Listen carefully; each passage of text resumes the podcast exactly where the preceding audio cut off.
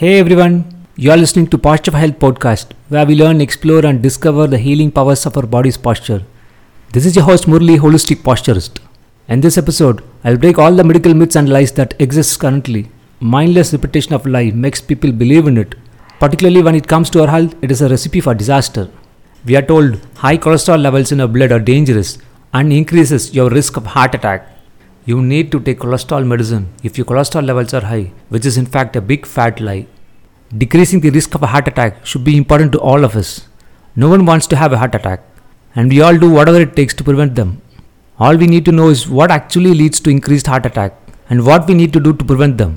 Hundreds of research studies, thousands of television commercials have been used to convince everyone that high cholesterol is a serious problem for which you need to take medicine. Cholesterol level that was considered to be normal has been reduced several times over the years. With each decrease, the number of patients who needed to take cholesterol medicine increased. At one time, doctors considered a total cholesterol level under 300 to be just fine. But then a new research, both directly and indirectly funded by Big Pharma, found that level to be much too high and lowered the upper limit of normal to 250, then 240. Now we are told that it should be less than 200. Cholesterol is essential for all animal life. Almost every single cell in your body produces it. One third of our cell membranes are made up of cholesterol. Without cholesterol, none of the cells in your body, including those of your brain and heart, would function normally. Your body also uses cholesterol as the framework molecule to make vitamin D and all of your sex hormones. Scientists have known for more than 100 years that human body needs fat and cholesterol to repair and create healthy brain and nervous tissue. In fact, each day your body uses cholesterol for hundreds of different repairing processes. However, in 1950s, the doctor I discussed earlier, Dr. Ancel Keys, published the seven country study. Everyone back then respected Dr. Keys as a honest and intelligent expert. Therefore, when his study showed that eating fat raised cholesterol levels and increased chances of having a heart attack, everyone believed him. What no one suspected was that this trusted doctor had manipulated the data he collected, either consciously or unconsciously, to show the outcome he desired. He removed the data that contradicted what he was trying to prove. You will remember that Keys collected data from 22 different countries. However, he named it 7 country study. He simply did not include the data from other countries that did not support his theory in his final report. No, I'm not joking. Dr. Keys really did it, and the medical community jumped on the cholesterol is bad theory. Butter, eggs, meat were vilified based on no research other than this one big huge lie, Dr. Keys told. Some experts disagreed with Dr. Keys and his study findings. However, professional peer pressure and the government soon silenced them. Once the cholesterol theory was officially accepted, everyone started to cash in on it. A great deal of research focused on ways to lower cholesterol. No further research was conducted to confirm Dr. Keys' findings or try to reproduce them. A Japanese study published in the Annals of Nutrition and Metabolism in 2015 reported that high cholesterol level does not lead to heart disease and protects against any illness, including cancer. This study found that higher your cholesterol level, the less likely you are to die from any causes. Yes, you heard me correct. Very low cholesterol levels are associated with an increased risk of dying. Research has recently shown that elderly people with high cholesterol levels have better memories and less dementia than those with lower cholesterol levels. So, did the doctors cause high levels of dementia in elderly people by lowering their cholesterol with medicine? Only time and research will tell. More and more research is showing that high intake of saturated fats, butter, egg yolks, and meats has no negative effect on heart disease. Most doctors know that human brains can burn glucose as energy, but many doctors have forgotten that it can also burn selected fat as energy. My suggestion is do not worry about the cholesterol content in your food. You eat as your ancestors ate thousands of years ago and let your body take care of you. Read the following books to know more about the myths of cholesterol The Great Cholesterol Myth by Jonny Bowden and Dr. Stephen Sinatra. The Cholesterol Myths by Dr. Uffe Ravnskov.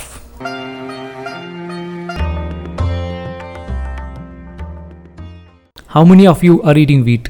Are you told wheat is a healthy food, particularly for diabetic people? Again, this is a lie which has been mindlessly repeated. Everyone passionately tells you that you're not eating enough wheat. At the first glance, wheat would seem to be just another plant growing from the farm. Therefore, it would be safe. Just being a plant doesn't automatically make something healthy for a human body. The wheat bread that is made today is completely different from the wheat bread our great grandparents made. As discussed earlier, farmers feed wheat, corn, and other grains to the livestock, which they want to fatten for market. If wheat fattens a cow, it probably fattens humans too. There are no meaningful research studies showing that eating wheat, either whole or processed, is good for your body. Just because eating plant causes no short term problems doesn't mean it's good for your long term health. The argument that whole wheat is healthier than processed wheat is exactly like comparing unfiltered and filtered cigarettes. The glycemic index of bread, whether whole or not, is higher than that of the sugar. This means eating two slices of bread makes your blood sugar increase faster than eating a spoonful of pure sugar. This fact alone should make everyone reconsider how healthy wheat is. Glucose spikes and the accompanying insulin spikes appears to be the root cause of obesity and other multiple diseases. Some experts argue that glycemic load is more important than glycemic index, but even if true, that doesn't make glycemic index of a food unimportant. The truth is that everything from cataract in the eyes to arthritis in the knee, from high triglyceride levels to high blood sugar levels, are largely caused by eating wheat. Why do you think wheat is advertised so aggressively? Big corporations that profit from manufacturing and marketing food products can make anything and everything from wheat, and government has subsidized wheat so heavily that they can make profits from it. Huge corporations have largely profited by marketing and selling wheat as a healthy food.